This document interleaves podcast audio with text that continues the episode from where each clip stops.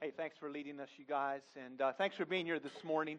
Glad you're here, and um, I'm really thankful to say that we have a God who is unchangeable, unshakable, unstoppable. And I hope that you have a personal relationship with that God of the universe today. You know, in our world right now, it, uh, it is evident that we need that kind of a God. It just seems like right now things are shaking and things are kind of uh, topsy turvy right now. And I just want to encourage you this morning that God is in control and He is working out a plan. And I hope that you'll see that today from God's Word. Got a bit of a rock here. I don't know what's going on with that, but we'll, we'll uh, muscle through. Well, I want to encourage you um, as we get started today and you look around the room. You know, there might be some people that, that you don't that you're not that aren't here today and you recognize their, their absence. Um, I want to encourage you to, to make the effort to reach out to those who aren't here. You know, it's great to see, to see you here. I'm glad you're here. But as you're aware, I mean, there's a lot of people in our community right now that are being affected by COVID 19 and all of the, all that that entails. If you haven't gone through a time where you're quarantined, it is pretty frustrating to have been exposed to, to this virus. And even when you feel fine, you know, you have no symptoms yourself, but you're obligated um, to, to kind of retreat from society. That's a hard thing to do. And those there are people in our church that are that have encountered that. Some of them are with us online. I, I, wish you were here but i understand. And i want to encourage you that if you recognize somebody isn't here that you reach out to them and let them know you miss seeing them. You know there's it's really hard to be alone. It's it's god's plan for you to be in relationship. You know that right? You, you weren't made to be alone some of us, our flesh kind of, it tells us that we want to be alone. You know, I don't really like being around people. I like being by myself. Listen, that is not God's design. God made you with some needs. He made you with a need for Him, a vertical need that you need God in your life. But He also made you with a horizontal need. You do need other people, and other people need you. So if you're not in that kind of relationship today. Maybe you're online, maybe you're with us today, and you say, I don't really have that in my life. Listen, I want to challenge you to be seeking the Lord that He would give you opportunity to develop horizontal relationships. And I want you to know that, that even right now, there are, there are people in our church, there are people that are part of Centerpoint Bible Church that are, that are praying and preparing to be future small group leaders and, and future groups that'll be functioning in our church. And if you get the opportunity, if you get the invitation to be part of a small group, part of a community group like that, jump at it. Don't, don't put it off. We need one another. Today, I want to talk to you from God's Word. And, and we're going to be in Romans chapter 13. And at times, the message that I'm going to share with you today, I, I think it might make some of us feel a little uncomfortable. But I want us to, to live today in submission to God and His Word, whether it be how He speaks to us through it today, whether it be the need that we have for relationships. we need to be the kind of people, the kind of followers of Christ that are ready and willing to submit to His leading in our lives. I want to pray with this now that God would do that work in our hearts. So come with me in prayer.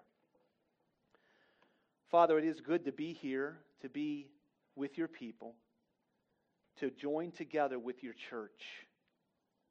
It never was a building, it always was a gathering of people. And Father, I pray that as we, uh, as we do gather today, that your Spirit will work in a way that doesn't happen any other way.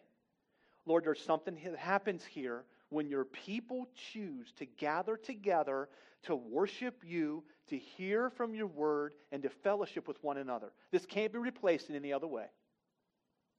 And so, Father, would you do your, your supernatural work of challenging our hearts and helping us to understand how we can be more like you?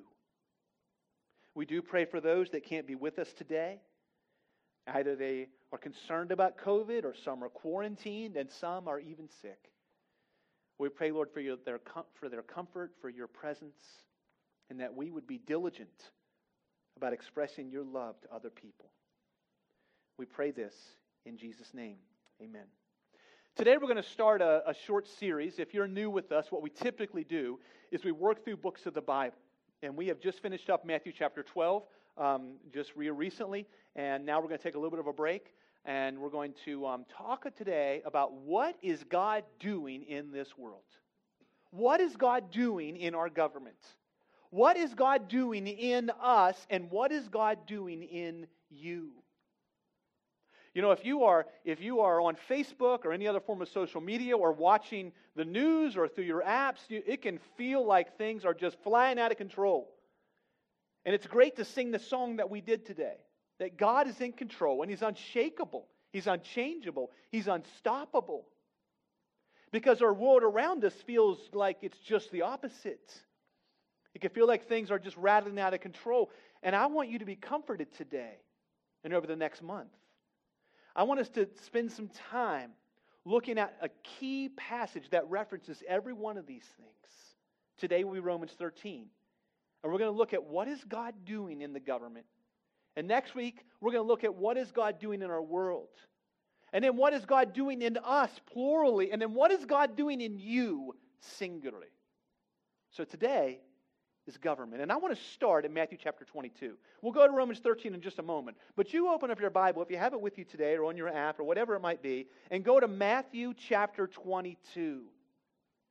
And as we look at this passage as an introduction, what we want to talk about today, one of the things I want us to see is a reality that Jesus is going to expose for us that I think we need to hear. I think we need to hear what Jesus says 2,000 years ago to people who were divided in their allegiance. But on this day, they came together. In verse number 15 of chapter 22, we're going to see something remarkable happen here. We're going to see enemies come together to attack Jesus.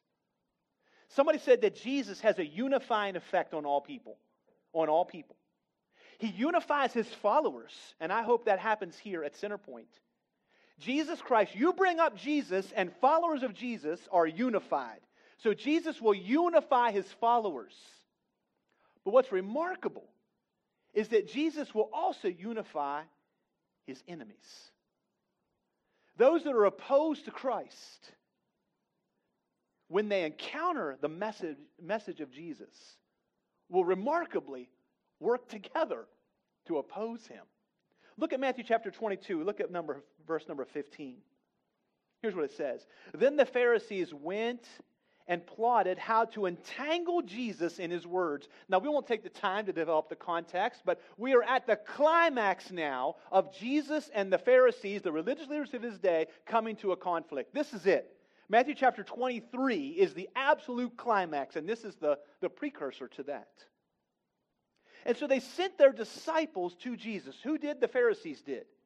The Pharisees gather up their disciples. Very likely, these are sort of Pharisee wannabes. They're in training, and they are, they are preparing to one day be a Pharisee. And they send their disciples to Jesus along with the Herodians. Now, listen, if you're not familiar with first century politics, and you probably aren't, let me fill you in on two groups here the Pharisees. Now, the Pharisees were the religious leaders of the day. And really, what, what, what kind of unified them is they were anti government. They hated the government. They hated the Roman government. They called themselves the pious ones, the separated ones, the holy ones, and they hated the Roman government. And there was another sort of political party that day. They were called the Herodians. They followed the puppet king Herod. They didn't hate government, they loved government and they submitted themselves to this, this earthly power because it might bring them strength. But now, the two of them who are diametrically opposed to one another, the Pharisees hate the Roman government.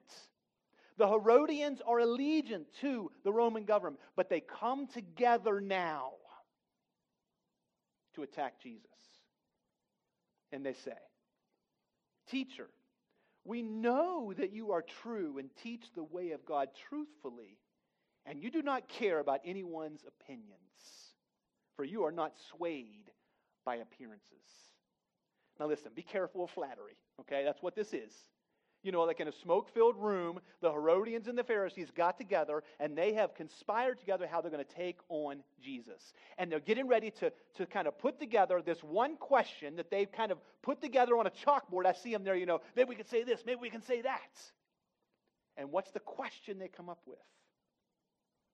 They said this Tell us then what you think. Is it lawful to pay taxes to Caesar or not? Now, listen, that question doesn't seem like that big of a deal to us. But we're separated now by 2,000 years. In that day, this was, a, this was a heated topic. And Jesus, in his answer, is going to reveal something to us that we need to understand today. Look at what Jesus says. Now, he's, again, his followers and his enemies are now united over this one question. And Jesus says this Why you put me to the test, you hypocrites? Show me the coin for the tax. And they brought him a denarius. This is a coin of that day. We, we have them on this day. We, we, we have these things. Archaeologists have found them. And on one side was a picture of the emperor, the Roman emperor. And Jesus said to them, Whose likeness and inscription is this? And they said, Caesar's. Then he said to them, and here's the important point for us today. Therefore, render to Caesar the things that are Caesar's, and to God the things that are God's. And when they heard it, they marveled. Listen, folks, in this one sentence from the Lord Jesus, who was God in the flesh, Jesus, Jesus established the validity of government. He established the validity of Caesar's reign, of Caesar's rule, but he also limited it. He put a limit on the role of government. What I want us to see in starting here is that Jesus is acknowledging this truth that human government is the plan of God. Now, I'm telling you right now, some of you don't want to hear that. You don't want to hear that. You're like, well, this is not the time to tell me that, that human government is the plan of God. Listen, I think this is exactly the time that we need to talk about this. We need to understand what God has communicated and what God has done in giving us a government. And we need to understand how we are to respond to the government, how we are to respond to those in authority over us. And probably more important than either of those things is to understand how our response to the government affects our witness for Christ, our worship of God, and the willingness of God to fill us with His Spirit and direct us. Today, I want to, I want to mess with you a little bit. I, I want to step into your life a little bit and talk about our response to government. And I want us to understand that if we're not obedient in these small things, if we're not walking in obedience to the small thing of just simply understanding what government is meant to be and responding to it in a biblical way, why would we think that God would lead us in larger things? If we're not faithful in small things, like how we post on Facebook, or what we say to others about whatever government authority that you happen to decide to attack, if we're not obedient in those small things, who are we to think that God is to continue to lead us in the large things? Jesus, in this sentence, has shown us that government is God's plan. But he also has communicated where the limit lies. And I want us to see that completely from God's Word. So turn with me to Romans chapter 13. I would suggest to you that Romans 13 is probably the key the key passage about our response to government. It's, it's, the, it's the touchstone for, for what is God's role for government. What does God have to say about our government? But listen, Scripture doesn't start here.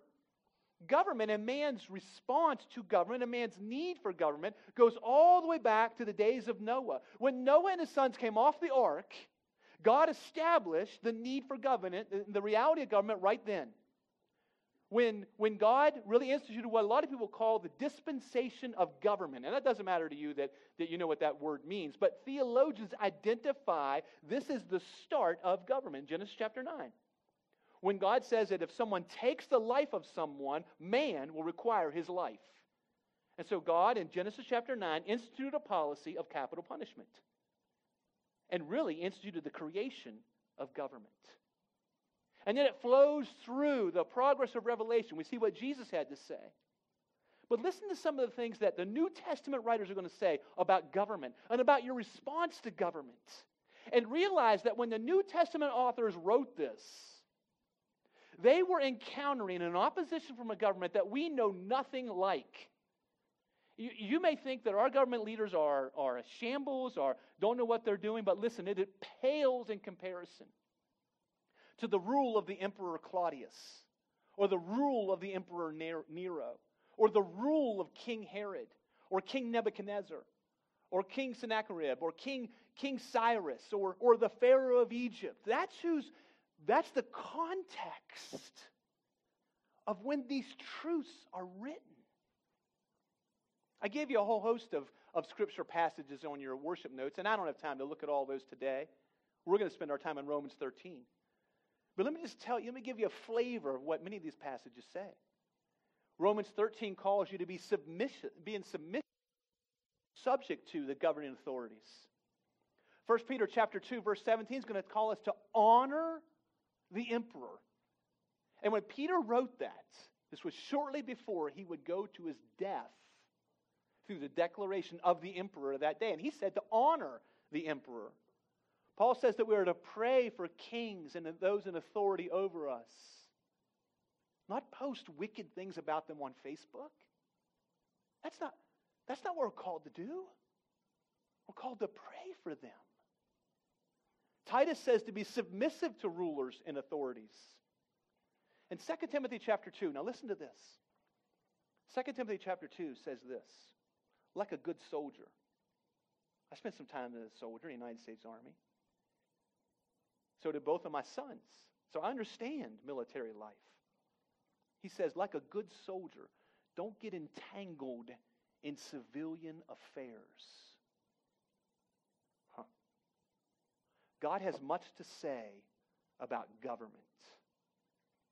And I think it's much that we need to hear. So let's go to Romans 13. I want to read for you verses 1 to 7. I want to read the whole passage. I want to read it because it's much more important than anything I have to say.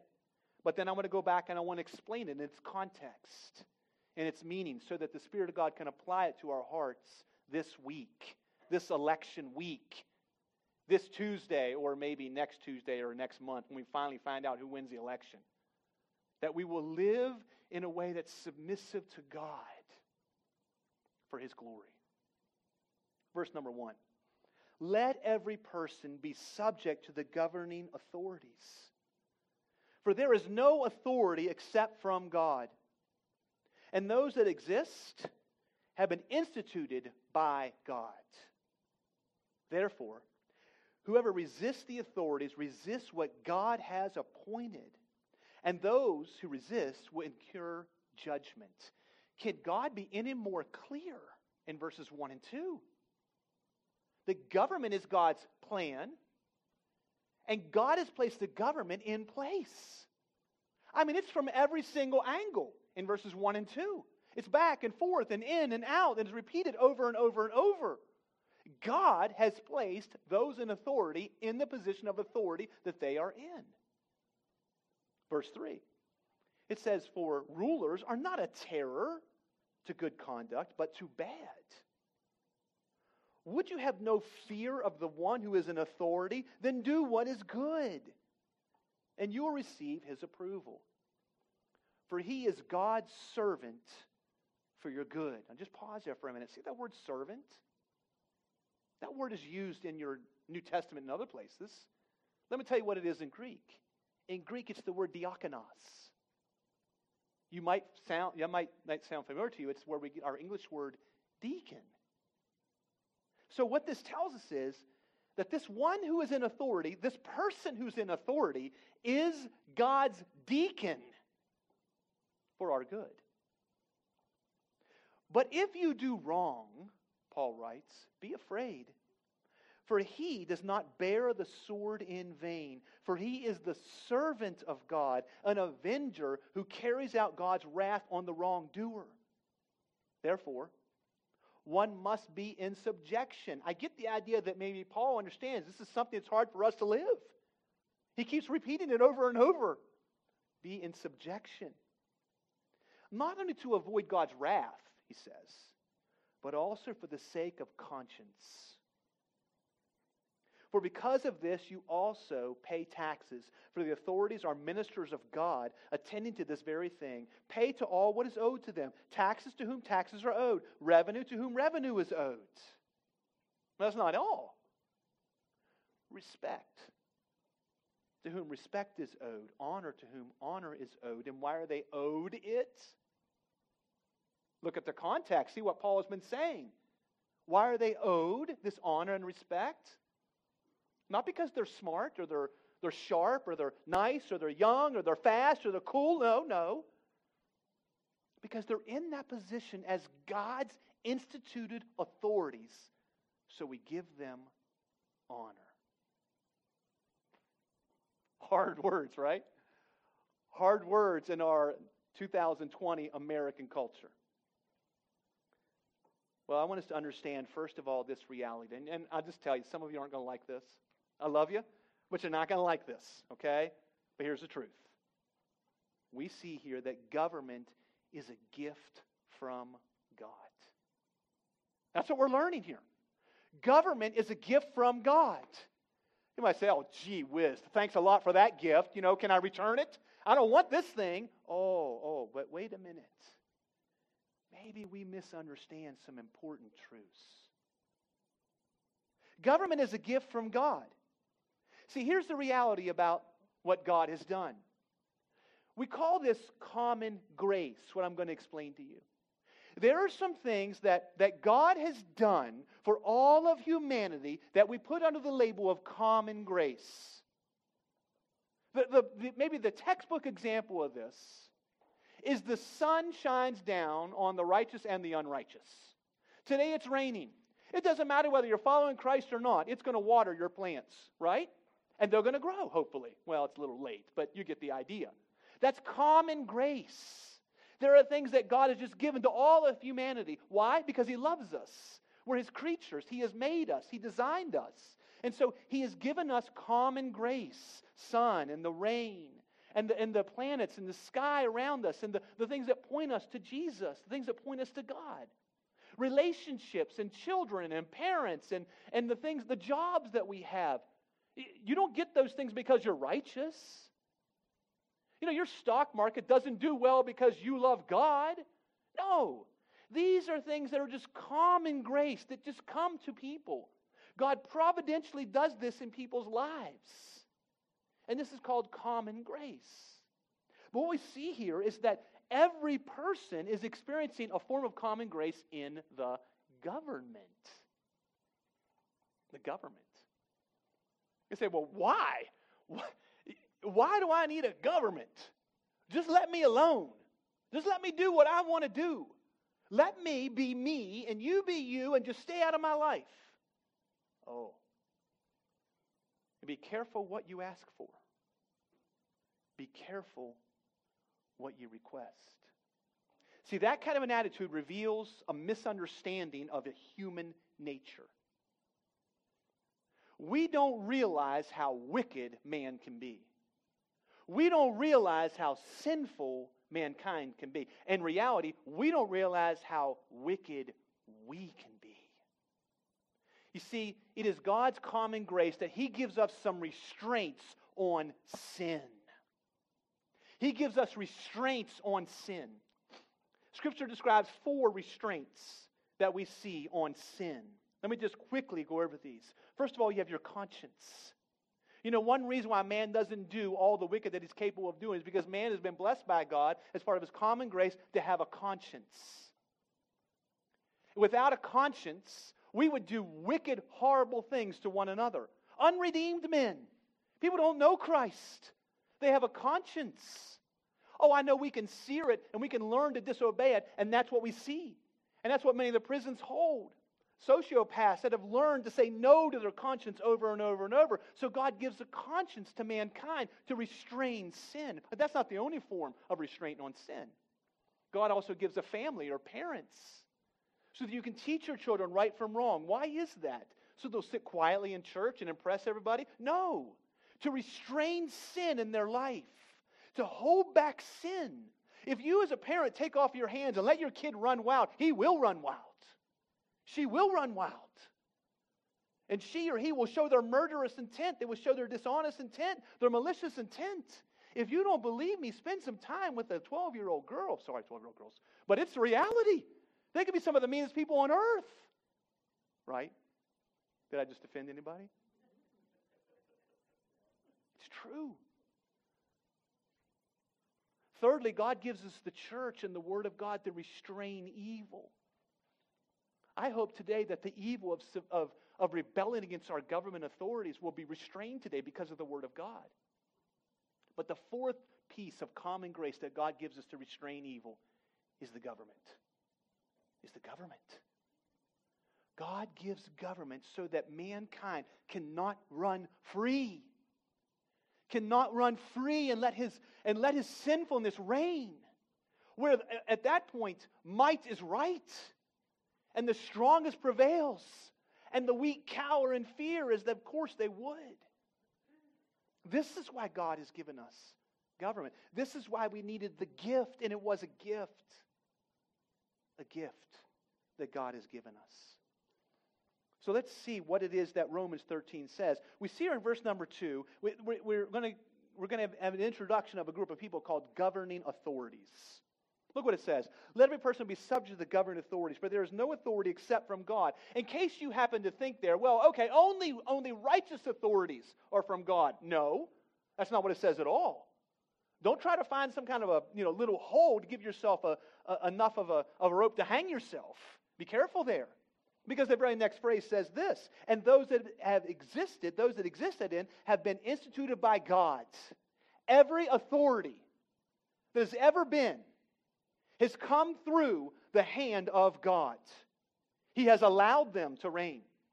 He has. And I know that many, many of them are wicked and evil. I realize that. I know it may be better than many of the people in the room as I study biblical history and see the things that evil men have done. But they are instituted by God. So, what this means is that when we resist the authorities, verse number two, who resist the authorities, you don't just resist the authorities. Why? You're resisting God. You're resisting this one that God has appointed. And from that, we incur judgment. We need to understand that God has providentially placed in leadership over humanity government. They've been placed in the position that they're in by God. And that is why God calls them his diakonos his servant for our good. Now, what are we supposed to, to do with these governing authorities? Now, again, you might think, well, surely this doesn't apply to, and then whatever political persuasion jumps in here, right? Says, surely this doesn't apply to that dirty, rotten Republican. Surely this doesn't, this doesn't apply to that dirty, rotten Democrat. Seriously, are you that are you that unaware of biblical history? Take Emperor Claudius. He is the emperor when Paul wrote this. An evil, narcissistic emperor over Rome. And Paul called him the servant of God. Paul called Claudius the diakonos of God. Take Emperor Nero. He reigned after Claudius. He was reigning when Peter said, Honor the emperor. He was a madman that would literally take Christians and light his garden by their fire. What do I mean? The fire of them. He would dip them in oil and stick them up on a post and light his fire in his garden with burning Christians. This is what history records. And Peter says, honor him. king Cyrus, the king of Persia, who was a perverted man, who Isaiah calls him the anointed one of God. in Isaiah 45. King Nebuchadnezzar, he's the one that marched from Babylon into, into Jerusalem and took Daniel and all of his buddies back to Babylon and made them slaves. Jeremiah calls him God's servant. Listen, we have to understand that God is instituting his, his plan. He is working his plan through governing authorities. And what he's doing, it rises above our understanding. Listen, it's not that you don't understand what God is doing, it's that you can't understand what God is doing. Do you hear the difference? His thinking is not his, our thinking. His ways are not our ways. God is working out a grand plan. Because in reality, there are only two kingdoms in this, in creation. In all the universe, there are only two kingdoms the kingdom of God and the kingdom of man. And kingdom of man will rise up these authorities and bow down before them and, and think that they are ruling their day. But what they don't realize is this that the great king of heaven, who's ruling over the kingdom of heaven, is simply using them to accomplish his plan.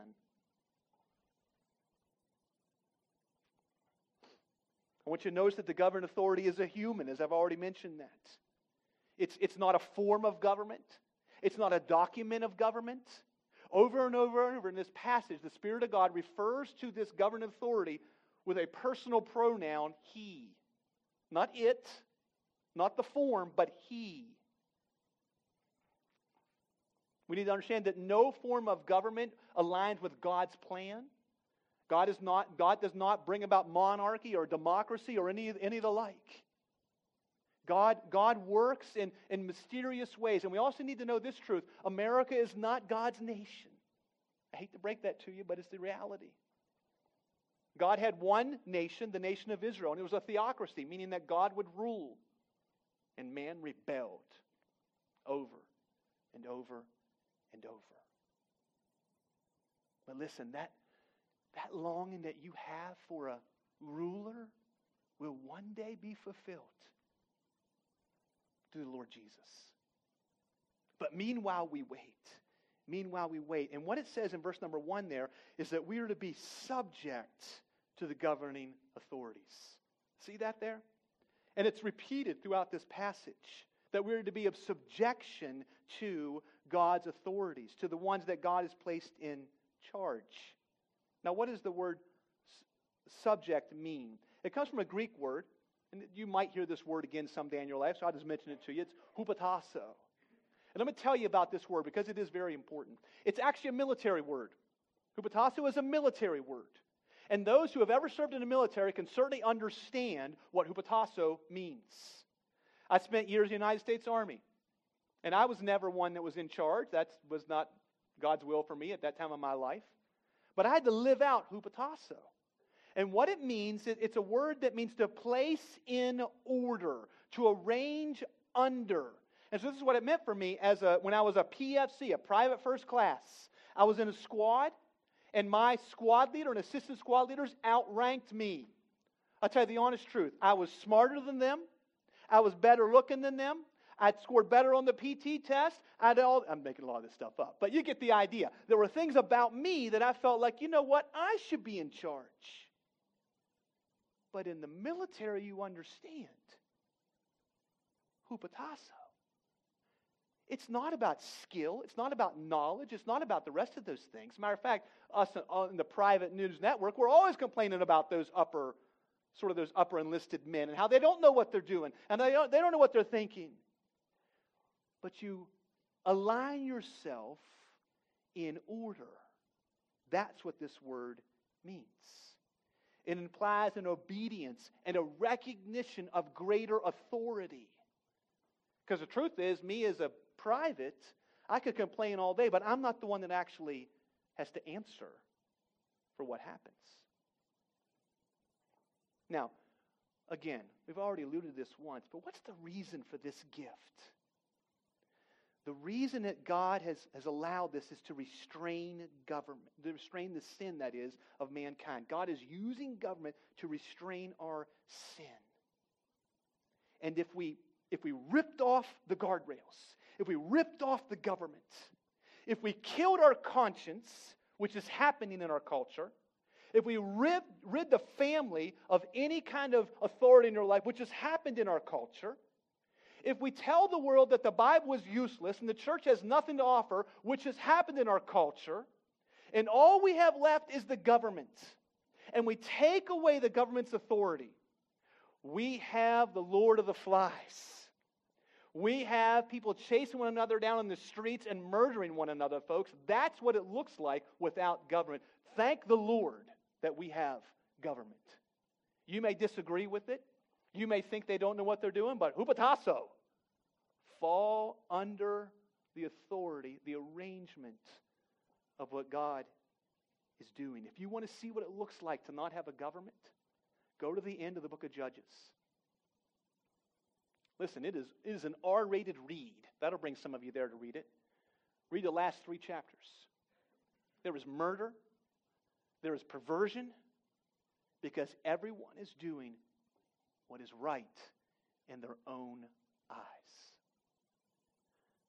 For this reason, we need the subjection that, that God calls us to. So, what is God doing? I think the first thing we got to recognize is God is accomplishing his sovereign will. He's accomplishing his sovereign will through the government. So, what does that look like? Well, 1 Timothy 2 helps us understand that. Listen to 1 Timothy chapter 2. Paul says this that we are to pray for those who are over us. Prayer, intercessions, and thanksgiving be made for all people, for kings, and for those who are in authority over us. Why? That we may lead a peaceful and quiet life, a godly that's godly and dignified in every way, so that God our Savior, who desires all people to save, he may bring people to come to the knowledge of the truth. What is God doing? Why is God, why is God using government? How is he using it? He's doing this to create an environment where his gospel can take root. This is why we need government. It accomplishes his will. It, it brings about his plan. And again, his will is above our minds. We can't understand it. It's beyond our ability to comprehend what God is doing. But we know that he is working out his plan on earth. So therefore, be in subjection to him. You say, well, what if, what if the government is wicked? What if the government is evil? You say, what if it's that dirty, rotten Trump that gets elected?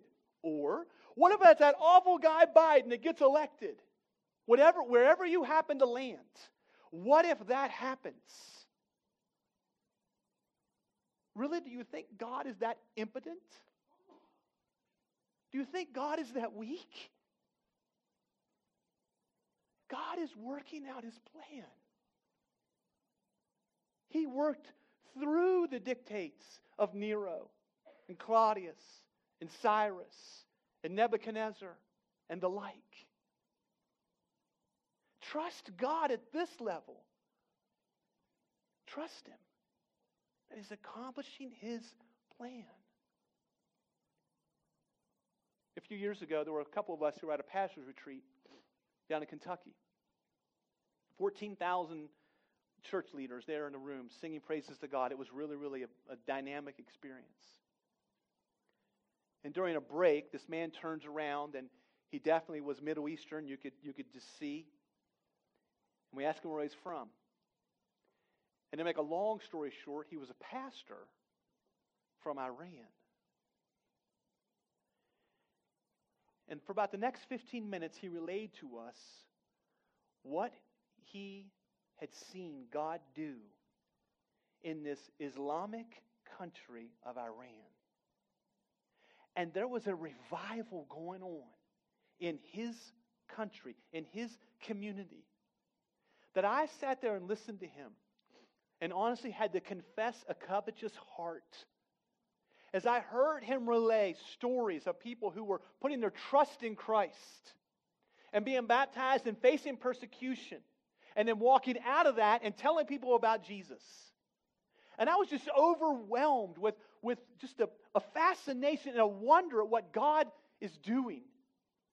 And if I were there voting or if I were there looking at the government, I would say, How dare they? Oh, we have such a small mind. We have such a small way of looking at things.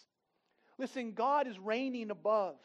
We should not get all fixated on the decorations around the room and say, well, what if the Republican is president? Or what if a Democrat is president? These are things of the kingdom of the earth. We are of the kingdom of heaven. And God is doing a work. And I trust Him enough. Do you? I trust Him enough that no matter who it is that sits in the White House, He is accomplishing His plan. So therefore, I will trust His will. And I will worship Him. And that's not all I will do. Secondly, this is another sort of aspect we need to see here is the reality of what government is doing is it's protecting mankind from mankind. We've hit this many, many times. That this ruler, look at verse number three. Rulers are not a terror to good conduct, but to bad. See that word terror? That's the word that you're going to recognize. I'm going to tell you what it is in Greek. It's the word phobios or phobia. That word fear is all through this passage. Several times, the Spirit of God warns us or calls us to fear. The whole idea of fear not, that's simply a marketing slogan. It really doesn't mean much of anything at all. The truth is, we are to fear. Fear God, fear what I could do if restraints are lifted, fear what happens when I dishonor God's authorities. Look at it with me. For rulers are not a terror to good conduct, but to bad. Would you have no fear of the one who is an authority? Then do what is good, and you'll receive his approval. See what government does? Government rewards good behavior. For he is God's servant for your good. But if you do wrong, be afraid. For he does not bear the sword in vain, for he is the servant of God, an avenger who carries out God's wrath on the wrongdoer. Listen, just eight verses prior to this, in Romans 12, verse number 7, 19, we're told, never avenge yourselves. We don't avenge ourselves. Folks, as Christians, we don't strike out in vengeance. So what do we do? Are we just a mat that people walk on? Is it simply kick a lull day and everybody just kick you over and over and over? Is that, and I don't do anything? No. The government is there as God's avenger. He carries the, says here, the Lord's sword. So we should fear. There's a righteous fear of government. And it's what restrains evil. It's part of the common grace that God has given us. And then lastly, just see here that, that what happens is, for he is a servant of God and avenger carries out, the, out, out God's wrath on the wrongdoer. Therefore, again, one must be in subjection, not only to avoid God's wrath, but also for the sake of conscience. What is that saying? That's saying even when no one's looking. Even when no one's looking. You say, well, no, hey, it's 3 o'clock in the morning. There's no policeman on the street, so I can just go on right through this red light. Spirit of God says, no, don't do that. For the sake of your conscience. For the sake of your conscience. What's the big deal with this conscience? Listen, we are, our, our flesh is capable of hideous acts. You and I. And so God wants us to be careful with our conscience and not train ourselves, not train ourselves to violate our conscience. It's a red light, I'm going through. Red light, I'm going through. Red light, I'm going through. And your conscience grows cold and hardened. And then sin is there. So easily to entangle. Now, let's, let's have a word of clarification. Because I know what some of you are thinking. And to help me kind of illustrate this, I want to pull out a. Uh, uh, uh, hold on. Give me a second. There we go. My handy dandy sword. Yes. Been waiting for an opportunity to use this. So this isn't actually my sword. This is uh, a friend of mine let me borrow this. And I'm not a sword fighter. I'm not a fencer. I know nothing about it, okay? But I've been wanting to sword fight somebody all week. You know, I just want to clash with somebody. It'd be so cool. I want to tell you about a, a sword fighting sort of technique, Okay? It's called a feint. Now, I don't know how to do it, but I, in my mind, I've, I've figured it out. Okay? And here's what it is. And, and, if you've ever done any, you know, any wrestling or boxing or the like, you, you, know what this, you know what this move is. So a feint is when I fake this way, all right, and you lunge that way, and then I stab you through, right? That's a feint. It's a fake in one direction to get you to react to that, and then I can clobber you over the head. So I've been talking about the government and authorities. Now we need to be in subjection to them. And I know, I know what you're thinking. I should probably put this away. Um, I, know, I know what you're thinking. Well, what if the government comes and kicks down my door and says, Give me all your Bibles, and you can no longer say the name Jesus? Listen, that's a feint. Here's what that is that's you in your flesh coming up with some scenario that you can then say, I'm not going to be submission to the government because they're going to make me violate God's commands. I ask you this question. And, I'm taking a risk here, but I want you to be honest with me. Anyone here in the room, any of you, have any of you ever been told in some environment you cannot name the name of Jesus? Anybody here at all? Not one person? Huh, isn't that something? Every one of us, when I'm talking about being subjected to the government, and God has placed authorities in, we're all running through the scenario in our mind. Yeah, Lo, but what if?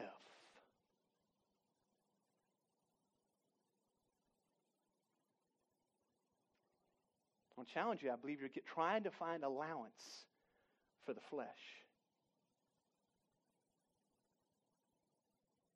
Now, there is a scenario where, yes, you would disobey those in authority over you. Let's take a minute and look at it. Go with me to, chap- to the book of Acts. Let's see this, this time, this, this time of clarification where, yes, you would, you would resist. Go to, go to the book of Acts, chapter 4. Go with me there.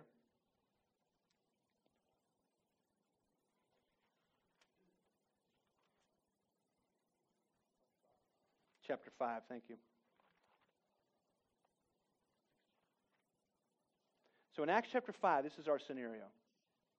What's happened is Peter and John, apostles, are followers of Jesus. They've been arrested by the authorities. And in chapter 5, they're brought into the authorities and they're told, you can no longer preach the name of Christ. And this is a scenario that we are that we kind of call up in our minds like what would I do? What would I do? So in Acts chapter 5, you can jump in with me at verse number oh, let's say 27.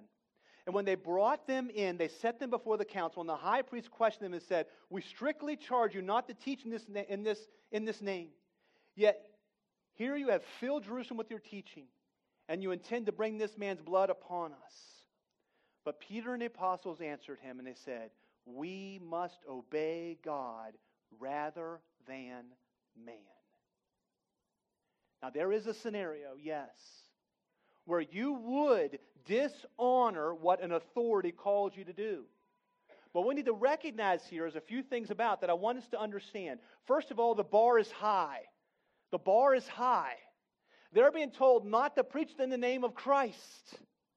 They're not being told to wear a mask or not wear a mask. They're not being told to drive under 70 miles an hour. They're being told to violate one of God's commands. So the bar is high. Secondly, we need to recognize that God does not prevent us from experiencing the consequences of this action. Notice what happens later on in this story. So what's going to happen is when, when, they, when, when they continue to preach Christ, jump into verse number 40, they called in the apostles and they beat them and charged them not to speak in the name of Jesus and let them go. And they left the presence of the council rejoicing that they were counted worthy to suffer dishonor for the name.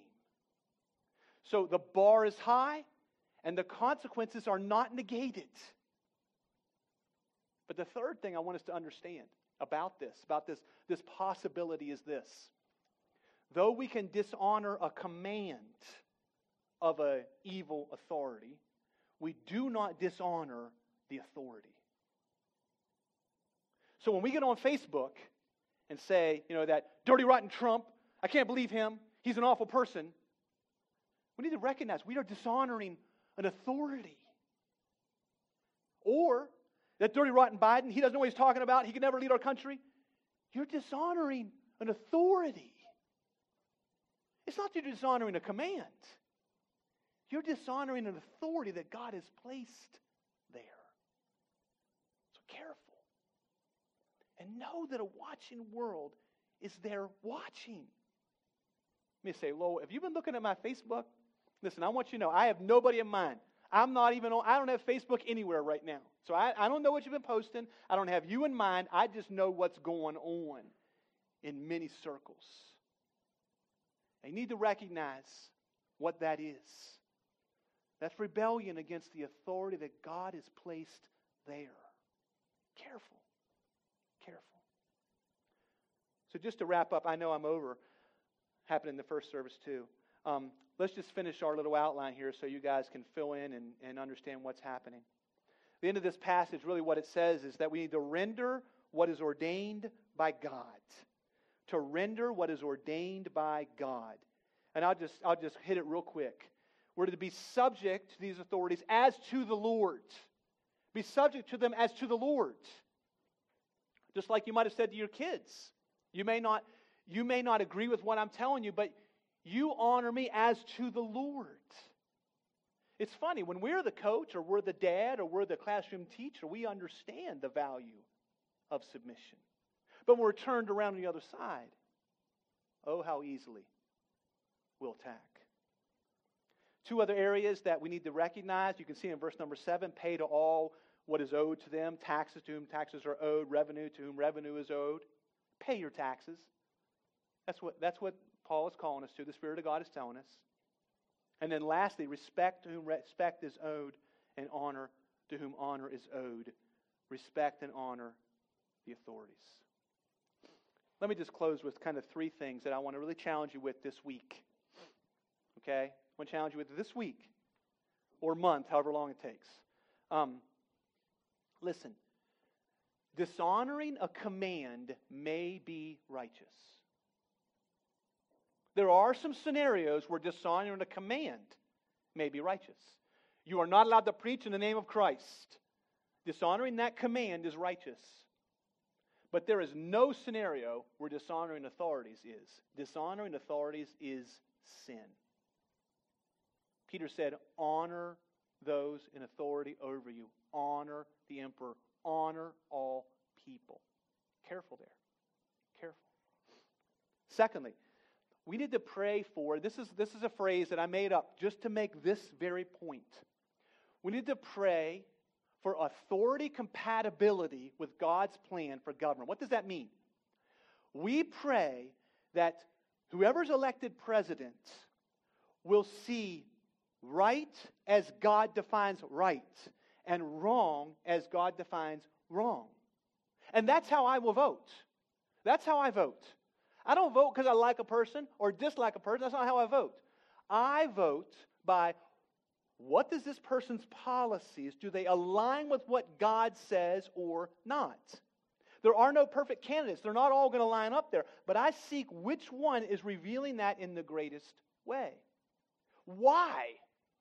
So my man will win like a football team on Sunday? Yay, go Ravens? Is that what it is? No.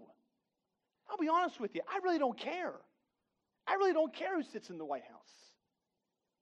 But what I know is what 1 Timothy 2 says. And that is the environment where the gospel is freely shared is one that is described as peaceful, quiet. So that's what I seek.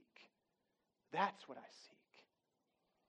And listen, the third thing may be the most important, quite honestly, especially if you are a parent or a grandparent or a disciple maker and you have people who follow you. Listen to this. And this is a principle you should apply in, in many areas of your life. It's one that my wife and I regularly talked about in our decisions as parents and what we would do when we had small children in our home and what we would do when we had teenagers in our home and what we do now when we have adult children. And it's this. Generally, it is true that what we do in moderation, those who follow will do in excess. So here's what that means. When I'm sitting at my kitchen table and I'm ranting about the president, how much of an idiot he is, and an evil orange man, and the like, and my kids are sitting there listening to me, I am teaching them how to respond to an authority that they don't like. And one day, that tree will grow up and have fruit. Careful what you say. Careful what you post. Because as you attack and malign people on Facebook or social media or whatever it might be, you are constructing walls that one day the gospel is going to have to climb over. So we're fighting over the decorations and the drapes in the room. Meanwhile, we've abandoned the kingdom of heaven for the temporary kingdom of earth. Do we believe in eternity or not? Do we believe that people are eternal when the gospel allows them to have eternal relationship with the Lord or not? I would suggest to you that this is an issue where our real beliefs are revealed. But the gospel covers, folks. If today you recognize, you know what, I've been out of line. I've been out of line. I have been ranting at the mouth or at the keyboard, and I am out of line. And my heart is really out of line. Somebody tells me what to do, and I immediately hate them. Yep, that's what Scripture says about you, that we are hostile to a lawgiver. Somebody tells you what to do, and you immediately hate them. That's your flesh. And Jesus came and died on the cross for our flesh to redeem to regenerate, to forgive. Let's pray. Father in heaven, Lord, these are hard words for us to hear right now. Because we got people all around us that are ramping us up into a fury. Lord, would you give us a mind for your kingdom? And would you put the kingdom of this earth in its proper place? Oh, not that it's not important, but it's not the priority. Father, would you remind us that you are ruling, that you have a plan, that you're not obligated to tell us what it is because we couldn't understand it if you did. And Lord, would you break our hearts for the lostness of the world around us? For our neighbor next door that has a different political belief than us. Father, that for their sake, for the sake of their God, of their soul, for, for your glory, that we'd put that aside. And Lord, instead we'd live for your kingdom. Lord, I thank you for your forgiveness that, that brings a new, a new aspect of mercy every day. Lord, forgive us for our anger, for our frustration, for our impatience, for our cruelty, for our flesh that wants to rule us. And may we be driven instead by your Spirit. We thank you for your word, Lord, and the clarity of it. We pray all this in Jesus' name. Amen. Listen, next week when we come back together, I already know what I'm going to say. It doesn't matter who gets elected on Tuesday or Wednesday or Thursday or next month. Doesn't matter. I'm saying the same thing next week, no matter what. Today, it's what is God doing in government. Next week, it's what is God doing in this world. I encourage you to be here. And let's be encouraged about what God is doing. Hey, help us out. Clean off your seats. That would be a big uh, blessing to us. Saves us a lot of time later on. All right, with that, you are dismissed. Have a great day.